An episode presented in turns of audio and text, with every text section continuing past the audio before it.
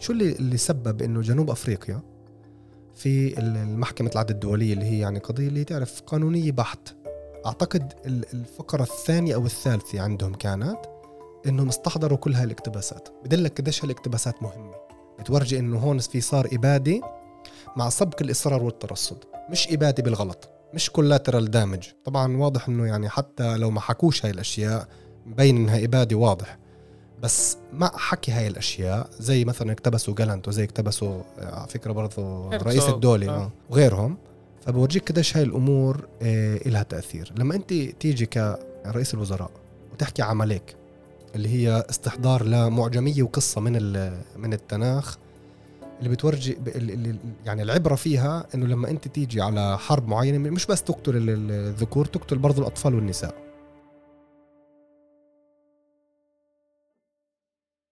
تحياتي للجميع في كمان حلقة من بودكاست الميدان. أنا عبد أبو شحادة عبر موقع عرب 48 بس زي دايما قبل ما نبلش ما تنسوش تتابعونا عبر جميع تطبيقات البودكاست Spotify Apple Google أنغامي أو ممكن تسمعونا عبر تطبيق موقع عرب 48 وهي فرصة كمان أذكركم إنه موقع عرب 48 جدد التطبيق كمان لل iOS وكمان لل Android.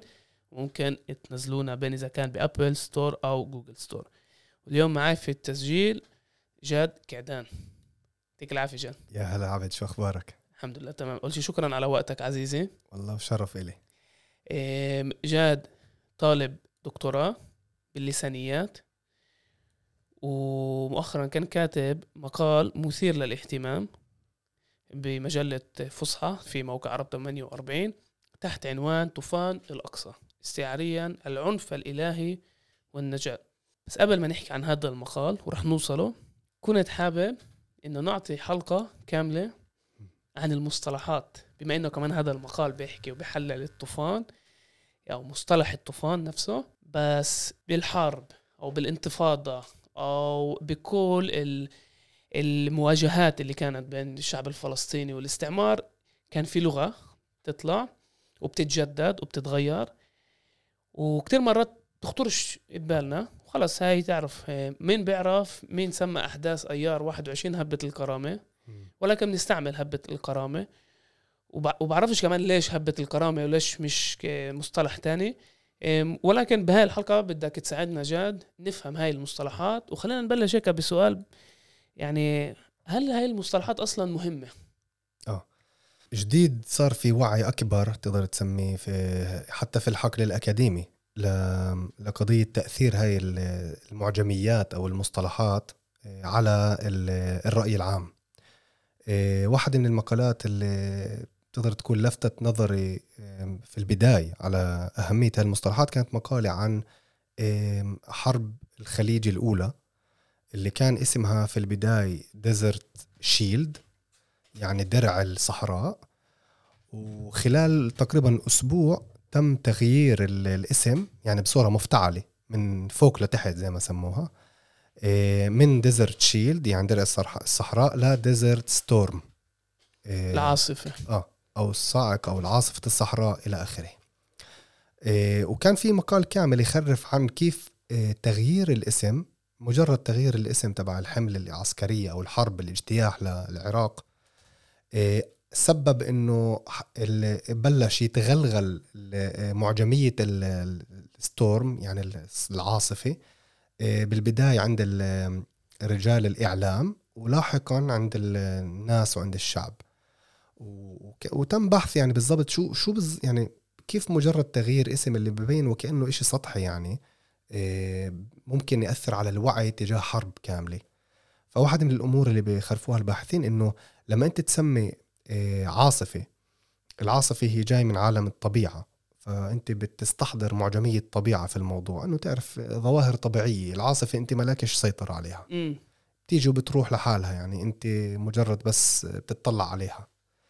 إيه، فأول إشي بتزيح المسؤولية عن الأمريكان. انه إنه هاي عاصفة. يعني خلص مكتوبة علينا. هاي واحد. واثنين إنه المصطلحات المستخدمة بتصير أكثر مصطلحات اللي هي إيه، فيها نزع الأنسنة يعني عن عن الضحايا أو عن المقترفين لل, لل تعرف للجرائم الحرب أو إلى آخره. فهي كانت من أول المقالات اللي لفتت نظري لهذا لهذا المجال اللي أنت فيه بتجيب مصطلح أو استعارة يعني أو عالم يعني معجمي معين. وبتستحضره على أساس إنك تقدر يعني تحقق ال- تعرف ال- المقالات تبعتك أنت في في الموضوع. وأعتقد إنه صار وعي أكبر في آخر يعني كم من عقد لهي الأمور لدرجة إنه حتى يعني تعرف مش شرط يكون في عندك أنت يعني قيادات عسكرية أو قيادات دول ممكن حتى المثقفين يعني اللي هم عضويين الفعالين في ال- في المجتمع يكونوا أكثر عندهم وعي لهذا الإشي. وبعتقد من هون أجت برضه قضية هبه الكرامة مثلا ف إلها أهمية كبيرة أنا حسب رأيي إم، إنها يعني بتغير كل ال- تقدر تسميها ال- الحمولة العاطفية والفكرية تجاه ال- ال- الأمور يعني مثلا بيقولوا إيه، تسطيح غزة لشتاحة غزة صح؟ مم. إيه، فمجرد هذا استخدام هذا المصطلح إيه، شتوح يعني هو مصطلح من العالم المعماري يعني يعني أنت وأنت بتقول بدي أنا اسهمد الأرض أو أس أعمل أسوي الأرض تسويه لما في عندك مثلا تعرف آه، عشب وشجر زيادة وشوية بنايات قديمة بدك تسهمد الأرض. فيش بني آدمين وفيش معاناة في الموضوع. فهذا المصطلح لما بيستخدموه على غزة هو بالمناسبة برضه جاي من الإنجليزي to level يعني. فبستحضر معه عالم آه، كامل من الأفكار والمشاعر. اللي هم اللي هم بدهم إياها إنك أنت تكون يعني معزول عن المعاناة اللي موجودة هناك مثلا. هلا جد أنا بقدر أفهم مثلا لما بتكون في دولة وبتيجي الدولة بتستخدم مصطلح معين وبتحاول وبتحول هذا المصطلح للمشروع السياسي اللي هي ناوية يعني تمشي فيه. هلا بس فلسطينيا ناخذ على سبيل المثال يوم الأرض. يعني بنعرف إنه في تاريخ ليوم الأرض إنه كان في حدث سياسي الجماهير الفلسطينية في الداخل طلعوا للشوارع لمفارق الطرق كان في شهداء. إيه، ولكن الحدث خلق الاسم عشان الجماهير طلعت بسبب مصادرة أراضي المثلث يوم الأرض دير حنا سخنين وعرابة. هل بتفرق إذا المصطلح إجا من تحت من الناس ومن الحدث؟ مقارنة بمصطلح زي Desert Storm اللي أنت ذكرته اللي اجى من الحكومة الأمريكانية اللي عمليا مسؤولة على اجتياح العراق. بفكر إنه آه، سؤال مثير أول شيء يعني كيف بالضبط بتصير هاي كيف تخلق هاي المصطلحات؟ يعني شو اللي بأثر على إنها تكون أكثر آه، كيف بيتم انتخابها طبيعيا تقدر تسميه؟ وهنا أنا استحضرت مصطلح هسه من عالم ال- تعرف علم التطور الايفولوشن وأنا فعلا هيك بآمن. بآمن إنه في انتخاب طبيعي بصير انتخاب ثقافوي إلى آخره اللي بصير على هاي المصطلحات. هسا أكيد لما في عندك أنت مصطلح اللي جاي من فوق لتحت لما في عندك أنت الإمكانيات وعندك تعرف القنوات لتوزيع ال- المصطلح عن طريق الإعلام وعن طريق المؤسسات الحكومية وإلى آخره بيكون في عندك يعني أكثر قوة. يعني المصطلح أو ال- يعني المفرد اللي مستخدمة بيكون في لها احتمال إنها تنجح أكثر من إذا مجرد إنسان واحد بيجي بيكتب عنها بالفيسبوك أو مثلا بيكتب عنها مقالة أو كذا. بس دائما حسب رأيي في تنافس. يعني مثلا ال- الحملة الحالية هاي ال- ال- ال- تعال نسميها الإبادة القائمة في غزة اسمها حرفوت برزيل. بعتقد إنه هذا ال- ال- التسمية فشلت. يعني ما فيش إلها ما فيش إلها رنة فيش إلها تداعيات حسب رأيي.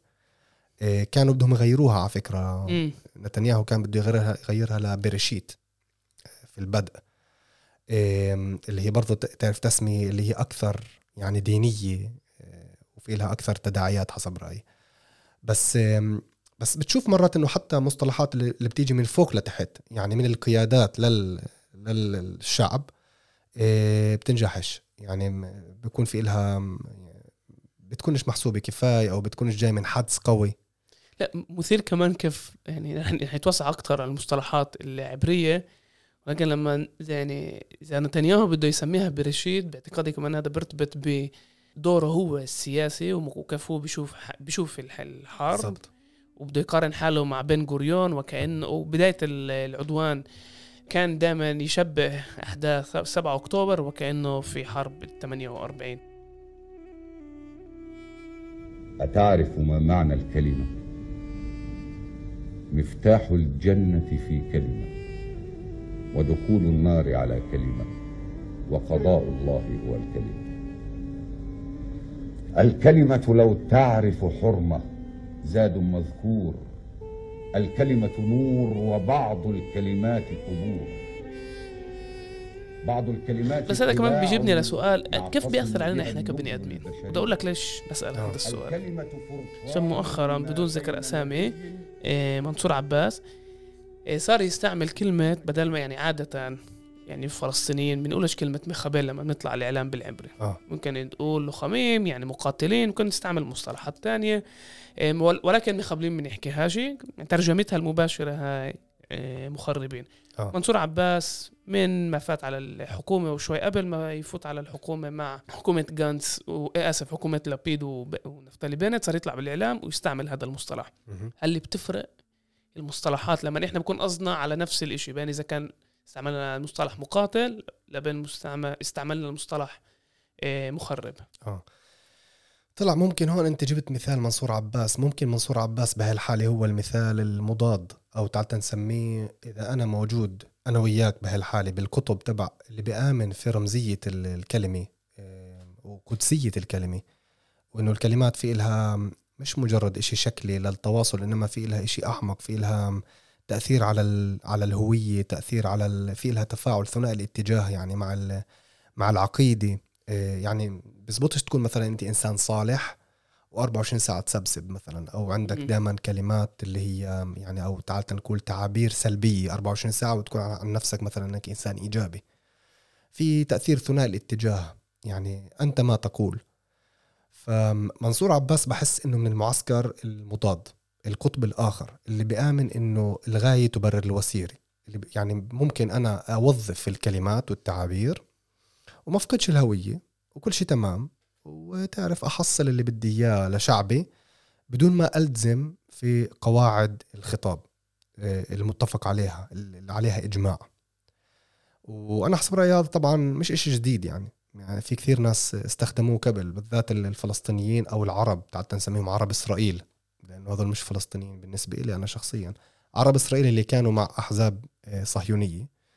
آه، أو ما أو يعني عرب إسرائيل اللي ما تعرف اللي دائما بتحس إنهم آه، يعني أبناء أبناء المؤسسة.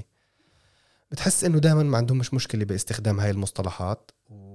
وأنا بشوف إنه هاي الطريقة اللي فيها أنت تعطي إشارة للآخر إنك أنت معه آه، وإنك أنت عندك ولاء لإله. وبشوف إنه آه، يعني أنا شخصيا مثلا بستخدمش هالمصطلحات لأنه بحس إنه يعني المركز آه، تعال نسميه المركز اللي أنا بحب إنه أب أورجي الولاء له هو مش مش الصهاينة. يعني أهم لي بكثير مثلا إنه لما آه، الأصدقاء والإخوة اللي عندي في الضفة أو في غزة أو في الشتات أو بقية الأقطاب العربية لما يسمعوني يحسوا إنه أنا منهم بحكي. الخطاب اللي فيه عليه إجماع معهم. مش لازم أنا يعني أربط نفسي وكياني وتعرف ومستقبلي واللي بدك والمصيري في مجموعة اللي هي أنا بطلع عليها كمجموعة اللي هي تعرف استعمارية اللي جاي يعني من أول ما أجت وهي بس تقمع. يعني يعني ممكن نفهم كثير على البني آدمين حتى مش بالسياق الصراع. الفلسطيني ال- ال- يعني مع, مع الاستعمار بينما يعني حتى في داخل التيارات السياسية الفلسطينية ممكن عن طريق المصطلحات بالضبط. نعرف إيش توجهات ال- أكبر مثال أعتقد ذكرناه في البودكاست اللي الأخير مم. لما أنت تقعد مع إنسان اللي هو تابع نفرض للحركة الإسلامية آه، ببلش ب- بسم الله الرحمن الرحيم والحمد لله رب العالمين رب. العالمين والصلاة والسلام هاي مثلا ترميز معين اللي اللي فيه يعني به- إشارات معينة إنه مع مين أنت هسا بتحكي وأي آم، تعال نسميها آه، أي عقد معين بنعمله أنا وياك في النقاش يعني في أمور مثلا ممنوع تحكي عنها. وفي أمور مسموح تحكي عنها حسب الإنسان اللي عقبالك بعطيك أي تعرف إشارات. فمنصور عباس بعطي بعطي إشارات اللي هي يعني الاسرى المطلقه يعني منصور عباس عميق جدا في الخطاب ال- الإسرائيلي المعاصر المريض حسب رأيي. وحتى إذا هو مش شايف حاله هناك أو حتى إذا بيستخدم هاي المصطلحات لا كاستراتيجية معينة عشان يحصل ميزانيات أو عشان يقبلوا له يفوت على الائتلاف. ولكن أنت بتيجي بتقول حتى لو هو في داخله بشوف حاله كفلسطيني أو بشوف حاله ابن الحركة الإسلامية ولكن لما ببلش يستخدم هاي المصطلحات بصير في هناك تغيير. بالضبط. أنا مش بالصدفة يعني كل ال- ال- العقائد الدينية بالأساس والعقائد السياسية يعني والتوجهات بتقول لك إنه بالآخر يعني بتقدرش أنت تيجي وتستخدم مصطلحات ومعجميات اللي هي مغايرة لل... لل... للداخل الحقيقي تبعك. لأنك أنت ما دامك بتستخدم هاي المصطلحات شوي شوي ممكن هسه لا بس ممكن ما دامك بتستخدم هاي المصطلحات شوي شوي انت راح تتغير من جوا يعني مم. يعني بالآخر ال- البراكسس هذا الممارسة راح تأثر حتما على ال- العقيدة تبعتك وهذا جاد بجيبنا للمقال في مجلة فصحى وعلى الاستعارة آه. ما بين مصطلح طوفان لبين قصة النبوية شاد سيدنا نوح عليه السلام وكيف انت ربطت إيش دور الطوفان في القصص النبوية. كمان مهم أن نذكر إنه حماس هي حركة يعني دينية وعندها لها عقيدة دينية قوية. بس خلينا نبلش بالسؤال إنه هل الجماعة كانوا رابطين بالأحداث أو العملية العسكرية شد سبعة عشرة بالطوفان من القصة النبوية؟ ولا هذا بيجيهم بدون وعي وجزء من ال- المعجم اللي هم بيستخدموه كأبناء الحركة الإسلامية؟ صعب تعرف بس يعني أنا ب- بفكر إنه في هون حدث معين في تخاطر معين. يعني تعرف لما أنت عايش هذا العالم وقصة الطوفان يعني هي قصة مركزية جدا في قصص الأنبياء. ممكن أكثر قصة تعرف لما بدك تخرف بنتك الصغيرة قصص الأنبياء بجوز أكثر قصة تعرف جذابة للأطفال هي قصة سيدنا نوح.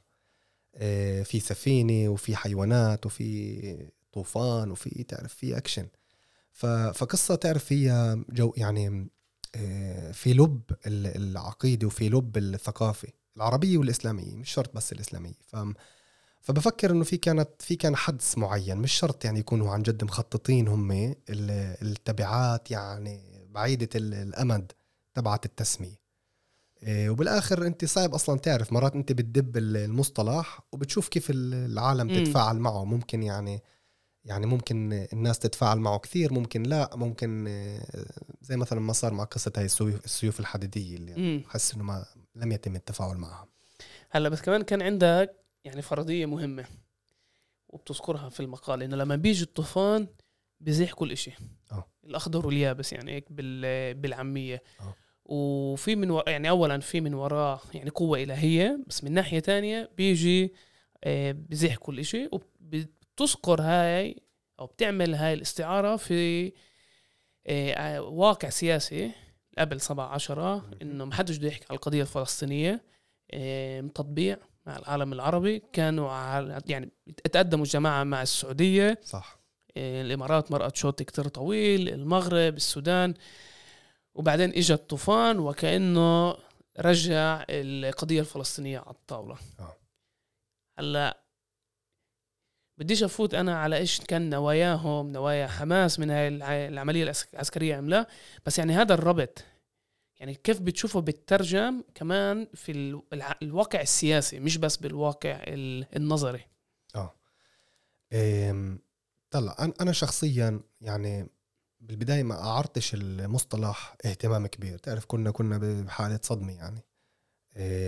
ولكن لاحقا تأملت شوي المصطلح وصرت أتساءل قديش في عن جد هل ممكن يكون في له تأثير في في الوعي تبع الناس؟ إلا ما يكون له تأثير. لما أنت يوم يوم بتشوف كلمة طوفان الأقصى طوفان الأقصى طوفان الأقصى كل يوم بالصحف بالكذا بالعناوين وإلى آخره بتغ... بصير في له ت... بصير في عنده تأطير إدراكي معين لشو قاعد بصير حواليك. وممكن عند ناس معينين يكون في له تأطير يعني أقوى من ناس آخرين ممكن ممكن يكون الت- التأطير هذا مغاير متفاوت بين إنسان والآخر. ولكن في الآخر حسب رأيي إلا ما يكون في له تأثير اللي أنا بالمقالة كتبت يعني من من حتى نسميها ثلاث مصادر. المصدر الأول هو ال- الدلالات المعجمية للطوفان. يعني إذا بتطلع في المعاجم بتشوف شو يعني طوفان آه، بتحاول أنت أو بتفهم إنه الطوفان من ناحية الدلالات في له شغلتين يعني ميزتين مهمات جدا. الأولى هي العظمة تبعته. يعني لما بصير عندك طوفان بغمر كل الأشياء الثانية. يعني الحدث هذا اللي صار غطى على كل الأحداث الثانية في السابق. انتهى. يعني هسه في واقع جديد جرف تام. هاي أول عامل دلالي العامل الثاني هو العامل ال- التدريجي. يعني ما سموهاش صاعقة ال- الأقصى ولا سموها مثلا آه، زلزال الأقصى ولا سموها مثلا نعرف آه، أسامي تعرف آه، كو- كوارث طبيعية بركان الأقصى. مع أنه قبل كان في عمليات اللي اسمها بركان. سموها طوفان. والطوفان بصيرش مرة واحدة. يعني الطوفان تعرف أنت بصير بيكون في عندك شتاء شتاء شتاء بتكوم ويعني فجأة بصير في عندك جرف وبصير مم. يعني في تدريج معين في سياق معين للطوفان. وهي هاي رمز مهم يعني لل- لل- للاوعي تعال نسميه تبع البني آدم اللي سماها طوفان الأقصى. إنه بالنسبة له كان في هون تراكم عملية تراكمية في هون سياق اللي سبب بالآخر إنه يتم يعني طوفان اللي يعمل جرف تام لكل هاي الأمور فهي ال- ال- الجانب المعجمي الجانب الديني الموضوع مثير جدا. اللي بفكر يعني أنا بجوز هنا شوي تبحرت أكثر من اللازم في الموضوع بس بس آه، في قصة حلوة. الجانب الديني بيقول إنه يعني السبب إنه صار في طوفان إنه في ظلم متراكم. وربنا كان لسيدنا نوح عليه السلام ابني آه، فلك أو السفينة على أساس إنك تنجو. وهون بتبدأ أنت تتأمل شوي يعني. شو شو يعني مين اللي مثلا بال بالواقع اللي إحنا عايشين فيه اليوم؟ آه، بشهر اثنين بعد أربعة أشهر من هاي العملية والتداعيات تبعاتها. كيف يعني بدنا نبني الفلك تبعنا؟ مين شو شو بالضبط السفينة اللي بدنا نبنيها عشان ننجو؟ مين أصلا اللي بده ينجو؟ هل أنا مثلا لازم عشان أبني ال- الفلك أفكر زي سيدنا نوح بدي أفوت معي كل الأمور الصالحة؟ تعرف الناس الصالحين أخليهم بالبيئة تبعتي أنظف الإنستغرام والفيسبوك تبعي. ما فوتهمش على السفينة تبعتي فاهم شو قصدي. إيه، هل أفوت على الفلك تبعي مثلا أمور جميلة من الثقافة؟ إيه، وأهرب مثلا أبلش أفكر في في الهروب الفعلي مثلا هجرة ولا هو مجرد بس صمود؟ تعرف زي إنه السفينة بتطفو وبتستنى انه بتودي الحمامات بالآخر مم. عشان تشوف إذا وهون بيجي برضه تعرف غصن الزيتون. والرمزية تبعته. فكل هاي المعجمين لما انت تبدأ تخرف فيها تبدأ تعطيك أفكار معينة بتبدأ تعطيك يعني رموز كيف تتصرف انت بالحياة. يعني مش بس مجرد إنها حمولة عاطفية برضو فيها تداعيات يعني تعرف استراتيجية حقيقية. هاي الفكرة. آسف على الإزعاج بس بحب أذكركم إنه جددنا تطبيق موقع عرب 48 ممكن تلاقونا كمان بالآي أو إس وكمان بالأندرويد. وروابط للتنزيل تلاقوها في تعريف الحلقة وهينا رجعنا. وهي الأفكار إجت بعد ما قرأت المقال بصراحة. آه. يعني أنا يعني بعرف المصطلح ولكن ما تعمقتش فيه أو بس يعني جزء من ال... ال... يعني قصة سيدنا نوح عليه السلام إنه في عاصفة العاصفة صعبة هي يعني المشوار صعب ولكن بالآخر يعني بنجوا. وبعدين صرت أفكر يعني إيش المرحلة اللي غزة موجودة فيه. بس كوماندور هذا برجعني كل وقت بر- يعني للمقال. وبعدين بصير أحلل اللي أعطوا التسمية. وين يعني أنا ب... يعني بعرفش. يعني بجوز زي ما أنت ذكرت إنه هذا رمز لوين هم كانوا شايفين أو كيف كانوا قارئين إنه إيش ممكن يصير بعد العملية بهذا الحجم. إنه رح تيجي علينا فترة كتير صعبة مش فترة إيه على وينه الكل مش على الص- على على الصالح والطالح الخضر واليابس. يعني هم مم. لما سموا طوفان أنا حسب رأيي هاي هاي برضو اللي برضو جزء من الأمور اللي أنا ذكرتها في المقال إنها عنف إلهي. في عندك فرق بين والتر بنيامين واحد من الفلاسفة المهمين والمثيرين الصعبين برضو.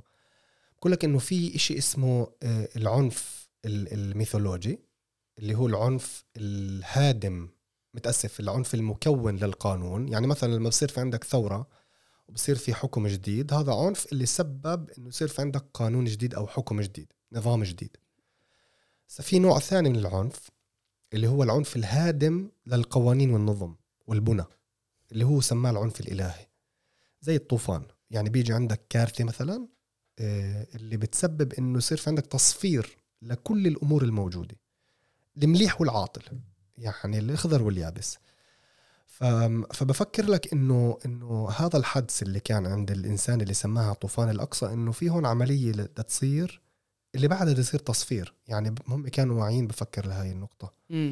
و و- وبظل براسك برضو يعني إذا بدك تكمل في ال- في الفكرة تبعت سيدنا نوح والنجاة والفلك يعني السفينة اللي بتبنيها إلك وبتطلع فيها وبتحط معك كل أصدقائك وقرايبك وحبايبك والأمور الجميلة من الثقافة تبعتك إيه، فبتستذكر مثلا معتز عزايزي أو والد دحدوح اللي اللي طلعوا. يعني طلعوا من غزة.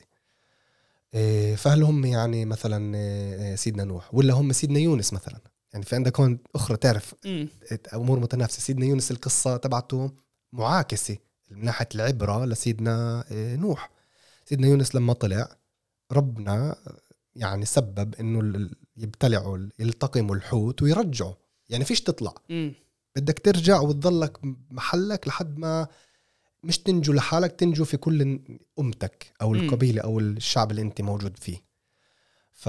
فهاي القصص كل كل قصة فيها كأنه تعرف عندك عبر مرات متناقضة عب... متناقضة عبر اللي فيها يعني خطة عمل اللي مرة أنت بتطلع ومرة أنت بتضل مرة أنت تعرف متعلق أنت شو يعني بأي قصة أكثر تعال نكون مستحضرها في هاي اللحظة.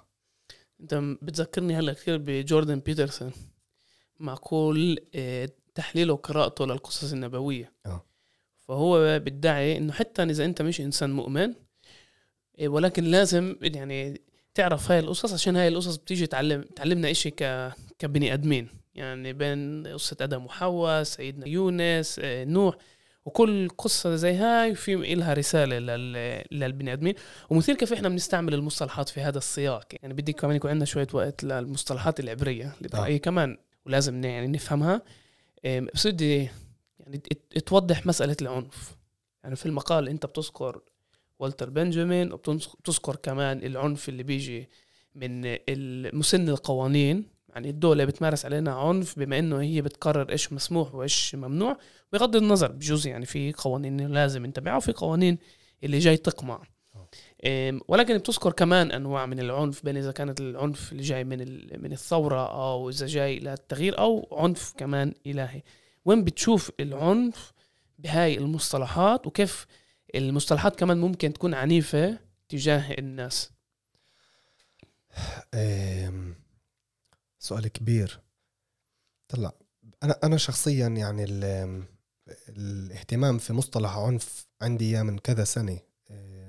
بالذات مصطلح العنف لأنه مصطلح مصطلح العنف مصطلح مثير بالمناسبة هو مش- مصطلح يعني كثير إيه، قديم يعني أو تعال نقول له له جذور في اللغة العربية. في في مصطلحات مختلفة زي مثلا عدوان. بس بالذات العنف مصطلح تعال تعال نقول ال- ال- ال- القراءة الحداثية للعنف violence يعني. بالإنجليزي مثلا كلمة violence في إلها تد يعني دلالتين مختلفتين. الأولى من violate يعني إنك أنت تعرف تخترق مساحة معينة لإنسان آخر. والثانية من يعني في إلها واحدة من المعاني آه، إنك تستخدم آه، قوة مفرطة. مرة واحدة إنك تخترق مرة تستخدم قوة مفرطة. بس بغض النظر عن مصطلح فايولنس أو يعني في الإنجليزي وولتر بن- بنيامين بيقول لك إنه في عندك آه، عنف اللي هو آه، يعني الدولي أو تعال نقول نظام الحكم في عنده احتكار لل- للعنف وهذا بإجماع من ال- الناس الموجودين في المجتمع. أنت بتجمع ال- العنف هو في يد الدولة الشرطة للجيش وإلى آخره. فهيك بصير في عندك نظام حكم.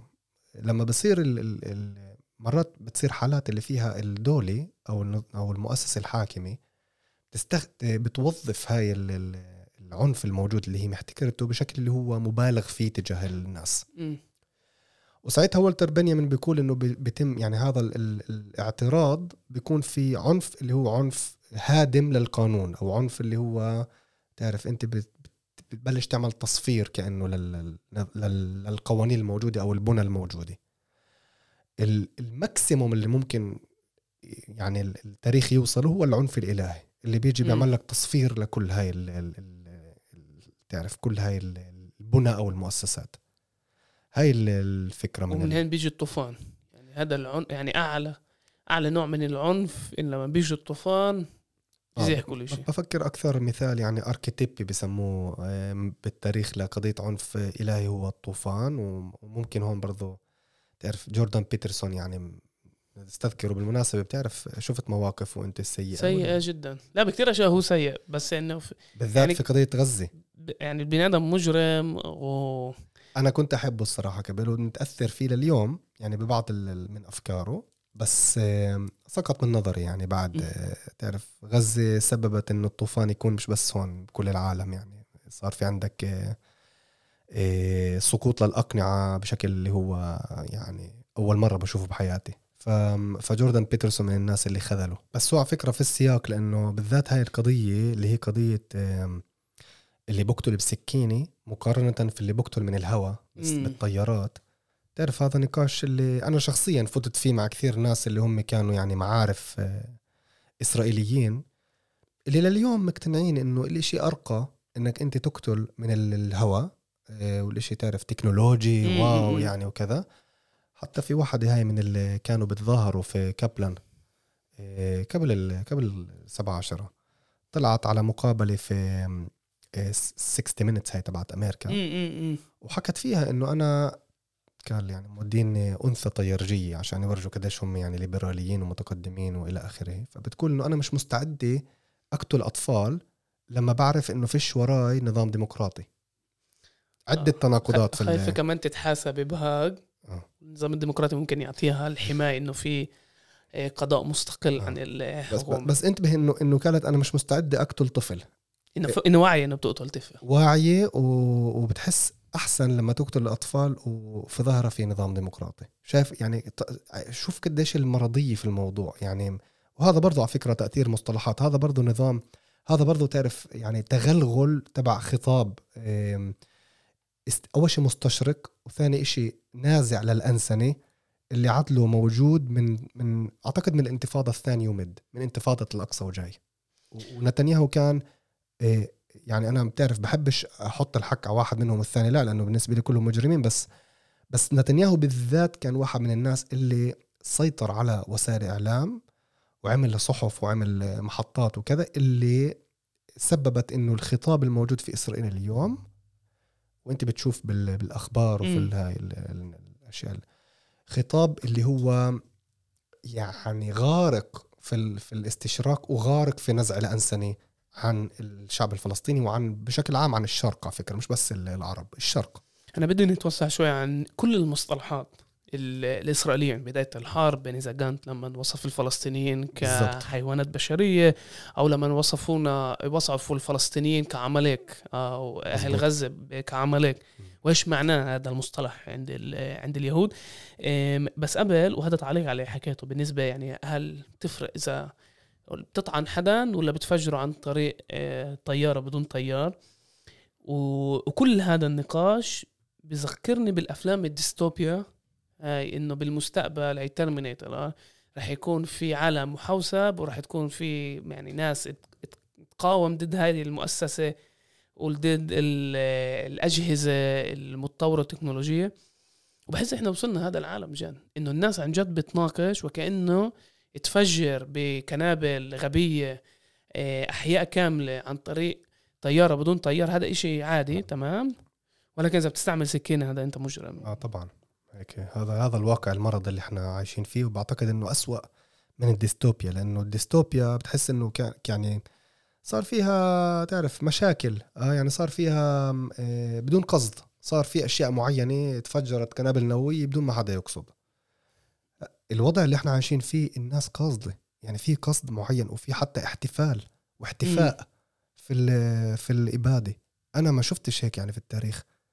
هي أول إبادة بالتاريخ اللي بتم تسجيلها آه، بشكل مصور بث مباشر وبتم تسجيل ردود الفعل عليها المرضية بش- ببث مباشر بفكر ما فيش مثل هيك في التاريخ Multiple Israeli politicians and military leaders have been using inflammatory language when referring to Palestinians in Gaza. And this is something that began well before Hamas launched its military offensive. تعرف جد بالحرب العالميه الاولى كان في معاهدة عيد الميلاد بين الجنود الألمان للجنود الإنجليز. هلا الحرب العالمية الأولى هاي من أكبر حروبات اللي شاهدناها ومن أكتر حروبات دموية. كان طبعا في عداوة انقتل فيها كثير بني آدمين. ولكن بالعيد الميلاد ب 1914 الجنود الألمان والجنود الإنجليز بقرروا بأرض المعركة يعملوا هدنة وسموها هدنة عيد الميلاد. وبسبب عيد الميلاد فيش قتال حتى تغدوا مع بعض ولعبوا فوتبول مع بعض. بس هذا بدل يعني إنه مع إنه في عداوة مع إنه في حرب مع إنه في يعني مئات إيه، من الناس اللي بيعرفوها الجنود انقتلت إذا مش آلاف. إيه، وطبعا ملايين في السياق الأوسع. ولكن يعني حافظوا على أنسنة الآخر. وكانوا يشوفوا اللي قبالهم هذا بني آدم. بسياقنا هذا هذا مش موجود. يعني بيقدروش يشوفوا حتى الفلسطينيين كبني آدمين في سياق الموضوع اللي انت بتقترحه إنه لازم نفحص هاي التسمية والمصطلحات عشان نفهم كمان كيف هم بيشوفوا الآخر. وبناء على هاي المصطلحات يعني عمليك وغيرها ومش شرط بيشوفوا بني آدمين. وهذا بيجيبنا للمصطلحات الإسرائيلية. يعني إذا قال كان جالنت اللي وصف الفلسطينيين كحيوانات بشرية. وبين إذا كان نتنياهو اللي استعمل مصطلح عمليك هاي المصطلحات قديش مهمة وقديش بتأثر على الإسرائيليين كيف بتصرفوا مع الفلسطينيين. طلع أنت بتشوف برضو تغلغل هاي المصطلح. مش يعني تعال نقول هيك نبعد عن النظرية شوي بالممارسة. بتشوف تغلغل هاي المصطلحات حتى عند الجنود أو الشعب البسيط. وبالفيديوهات بتشوف في أغاني بغنوها عمليك وفي اللي حتى عرضوها بهاج إيه فأنت أول شيء بتشوف إنه هاي المصطلحات لها تأثير واقعي. يعني أنت بتشوفه قدامك على أرض الواقع. ثاني شيء بتسأل حالك السؤال كيف يعني شو اللي شو اللي اللي سبب إنه جنوب أفريقيا في المحكمة العدل الدولية اللي هي يعني قضية اللي تعرف قانونية بحت؟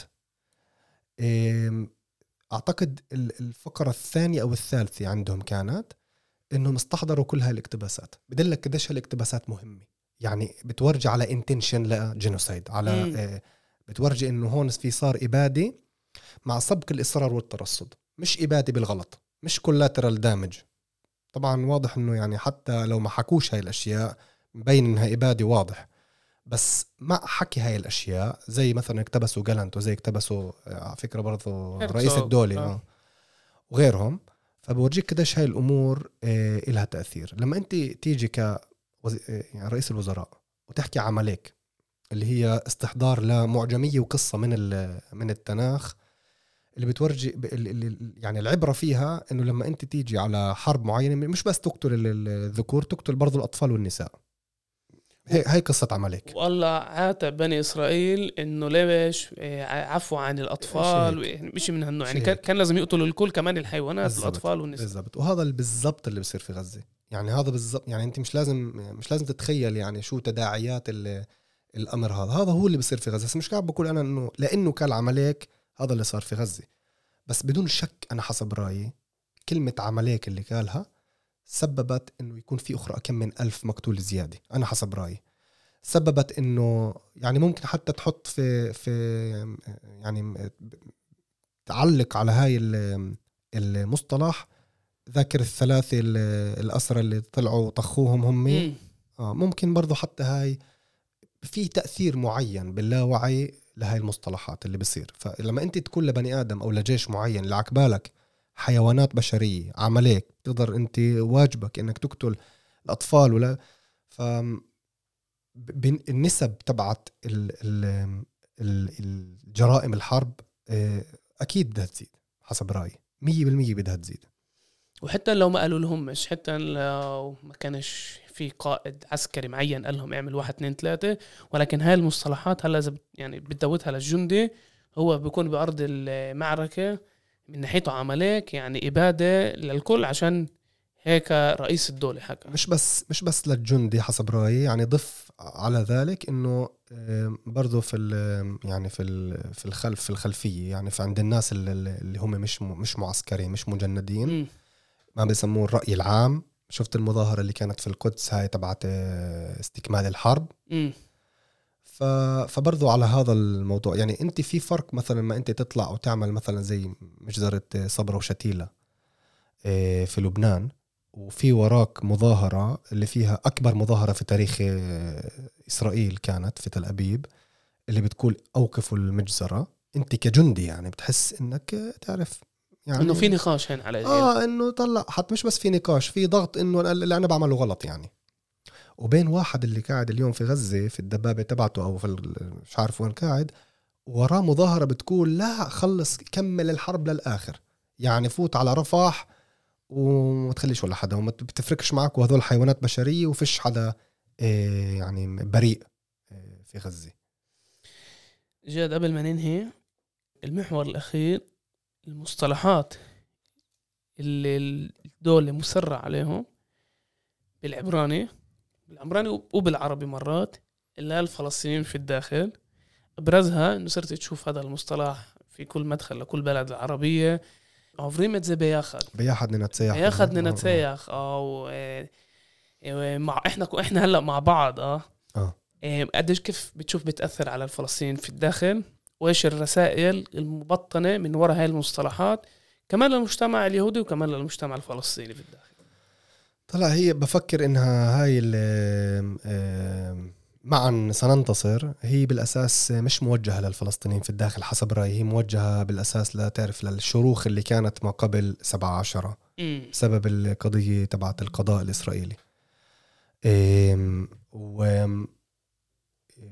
يعني تأثيرها بالضبط أنا يعني كنا نتخرف أنا وميادة قبل فتره إنه في ال- في المكاتب اللي بيشتغلوا فيها الفلسطينيين بالهاي تك أو في الجامعات أو كذا وين ما تروح في عندك معا سننتصر يعني تعرف مع علم إسرائيل. امم ف فأنت فأنت يعني. كفلسطيني أول إشي بتقول إنه هاي إشارة واضحة إنه أنا مش معكم. يعني هاي أول إشارة إنه أنا شخصيا أنتوا هيك بت... بتحطوا حد إنه بيا حد انم اللي بيا حد يعني صار في حد هون. اليهود أو الإسرائيليين في الدولة أو الإسرائيليين والمؤصرين في الدولة.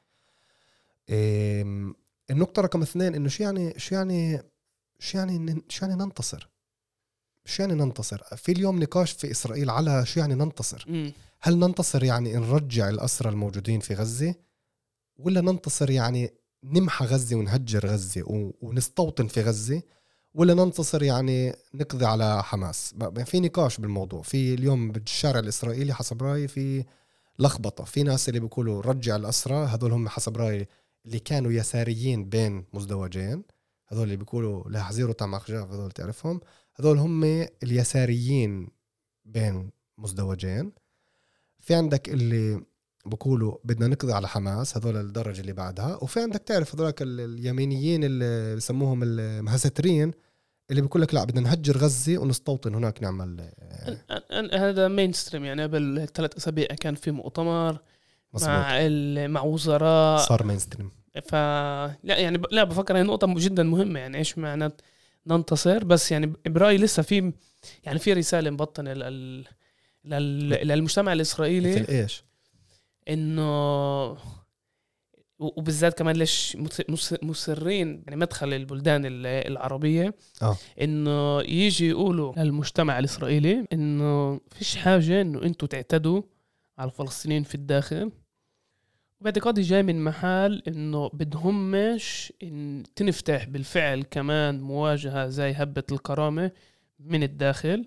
يعني مش من منطلق إنه اندماج الفلسطينيين في الداخل أو محبة بالفلسطينيين بالداخل بينما بالمنظور الأمني تجاه الفلسطينيين في الداخل. إنه بدناش هاي الجبهة هلأ مش جاهزين لها وفي حرب وفي آه، أمور تانية لازم نشتغل فيها.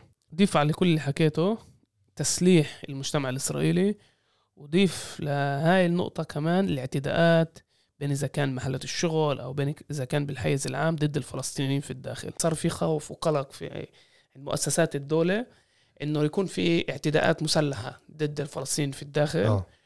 وجايين وكأنه يهدوهم إنه ما تعتدوش عليهم. بس بالمقابل العنف ال- العنف ضد الفلسطينيين اجى من الدولة بالذات أول الأسابيع من الحرب. لما اعتقلوا كل إنسان اللي نزل أي آه، أي آية قرآنية أو أي إشي بخص بخص الحرب أحمد خليفة أفرج عنه قبل أسبوع. هاي قبل من أسبوع. قديش عدله؟ أربعة أشهر. تخيل أنت. بين أربعة لثلاثة أشهر مظبوط بس يعني أنت بتقول إنه حطوا هذا الإشي من محل إنهم يدافعوا عن المواطنين ال- الفلسطينيين مش. يدافعوا يعطوا المجتمع اليهودي الإحساس بشغلتين الشغلة الأولى العنف ضد الفلسطينيين بالداخل الدولة بتقوم فيها.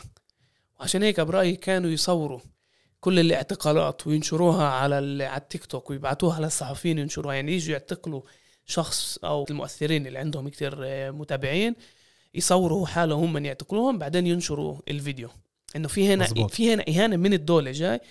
برأيي هاي جاي تقول لل- لليهود إنه هينا من بنحاسب أي حدا بيطلع من الإجماع اللي إحنا حاطيناه بع- ما بعد آه، طوفان الأقصى. الشغلة الثانية برأيي كان في قلق في الأجهزة الأمنية إنه بسبب اعتداء على الفلسطينيين في الداخل من قبل الإسرائيليين الداخل يثور أو الداخل يطلع للشارع اللي كانوا شايفينها كمان الجبهه الجبهة الخامسة اللي بيحكوا عليها دائما أو. وكانوا يروجوا لها قبل الطوفان. فأنا باعتقادي إنه كانوا يقولوا لل... لليهود ما تعتدوش عليهم. إحنا بنقوم بالشغل يعني. آه. الأجهزة الأمنية. بعرف شو قصدهم كان بس بالآخر بالآخر يعني لما أنت تشوف وأنت فايت على بلدك علم يعني علم إسرائيل آه، ومكتوب آه، معا سننتصر وتفتح ال- الإنستغرام تبعك آه، وتشوف الفيديوهات والصور من غزة بفكر الإشي بيسبب ل- لإحساس بالغربة وبالعزلة أكثر من أي فترة ثانية. زائد نقطة مهمة جدا حسب رأيي إنه ال- الأمور تبعت الاعتداءات تبعت المواطنين الإسرائيليين على المواطنين العرب لا تقتصر على العنف الجسدي، يعني مم. بالأساس الاعتداءات اللي صارت بالأساس هي اعتداءات اللي هي آه، عنف نفسي آه، تشهير يعني أنا شخصيا تم تشهيري أختي تم تشهيرها آه، من حوالي يعني تقدر تقولها مم. يعني كمية غير مسبوقة من الناس اللي تم التشهير فيهم لأنهم كتبوا إكس واي وزد على شبكات التواصل الاجتماعي. وهنا بجوز هاي آخر نقطة مهم اللي أحكيها إنه في خيانة على المستوى الفردي الانساني البسيط للخبز والملح. مش في مصطلح خبز وملح؟ لما. نقعد أنا وياك على الطاولة وناكل مع بعض أنا بعزمك عندي على الدار ونقعد ناكل مع بعض. في صار قدسية معينة للعلاقة. ما ينفعش. تغدر ما ينفعش تغدرني وأنا ولا أنا أغدرك. إحنا ماكلين على نفس الطاوله نفس الصحيح آه. ف... فبتشوف إنه حتى هذولا اللي إحنا دعيناهم وفوتناهم على دورنا وأنا بحكي من محل شخصي حتى هذولا غدروا و- وخانوا ال... ال- يعني الأعراف البشرية الأساسية البسيطة اللي ب... اللي بدونها لا يمكن إنه مجتمع يعني حتى مجموعة صغيرة من الناس إنها تكون عايشة مع بعض. فهذا أنا حسب رأيي هذا هو هاي نتيجة ال- الخطاب هذا اللي تم يعني استحضاره. ما حكيناش إحنا برضو عن خطاب أو معجمية ال- المحرقة ال- الهولوكوست بس هاي لا. هاي الحلقة ثانية. بس بالنسبة اللي انت حكيته برأيي مش بس آه، بتخلق غربة. عند الفلسطينيين بالداخل لما لازم يشوفوا هاي هذا العلم و... ومعا ننتصر بتحولنا ل يعني إياد سجلت كان عندي حلقة كثير مثيرة مع إياد مألوف على كمان مقال بس هي رسالة الدكتوراه عن المسخ الفلسطيني. من الفترة الصليبية لحتى اليوم. هاي بتحولنا لمسخ بتتحول لوحش بتتحول لإشي مشوه بتتحول لشك يعني إشي مش معروف بالذات مع كل التسكيت. صح. يعني مش والله بتشوف العالم بعدين بينفع تروح تعبر عن رأيك إنه أنت يعني ضد العدوان وقلبك مع الأطفال اللي نازلة نازلة تموت. فيش عندك هاي المساحة فيش عندك مؤسسات تحكي فيها مؤسسات المدرسة أو آه، شؤون اجتماعية اللي تسمح لك تعبر عن عن رأيك. ولازم تشوف كل هاي الرموز وكل هاي المصطلحات وبتشوه للمدى البعيد. بس آه، تعرف الفلسطينيين دائما بيفاجئوا.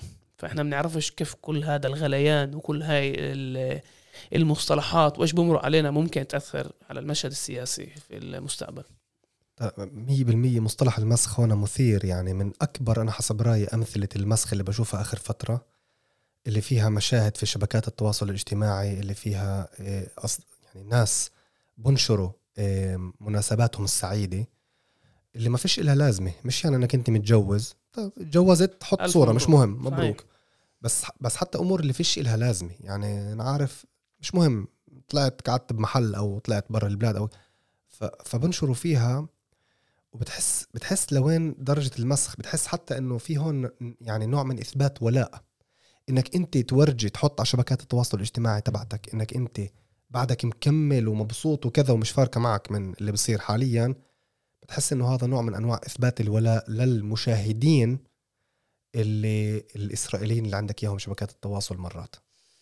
أنا أنا بعرفش إذا الناس يعني تعمل يعني ممكن تعمل هيك بسبب إنه بدهم يورجوا يثبتوا ولاء بس تعرف بتروح على عرس و يعني يعني كل المشهد هذا إنه في موسيقى وفي احتفال ولا بسبب إنه كلنا مع التلفونات وكل الوقت على الإنستغرام بتشوف ناس قاعدين بفرح ومبسوطين وبتغدوا وبتطلعوا على على الصور وعلى فيديوهات من غزة. هي مشاهد آه، بقول هذا. هذا. مسخ. هذا. إنه في هين إشي في تناقض. مش طبيعي. يعني لو تطفي التليفون وتنبسط يعني بفهمك يعني. أو ما تجيش على العرس وتمسك التليفون تطلع كمان بفهمك. صح. بس هذا الدمج بين التنين. مش طبيعي. صحيح. إيه طالب الدكتوراه جاد قعدان. يعطيك العافية عزيزي. شكرا على إيدك. وقتك. شكرا دائما يعني إحنا. توسعنا لعدة مواضيع. إيه بس المحادثة معك دائما والديناميكية دائما هيك. آه، تطلب كمان وكمان. فيعطيك العافية عزيزي. شكرا, شكرا شكرا جزيلا على الاستضافة. إيه، وهي كانت كمان حلقة من بودكاست الميدان وزي دايما ما تنسوش تتابعونا عبر جميع تطبيقات البودكاست Spotify Apple Google أنغامي. وبدي أذكركم كمان مرة ما تنسوش تنزلوا تطبيق موقع عرب 48 يعطيك العافية.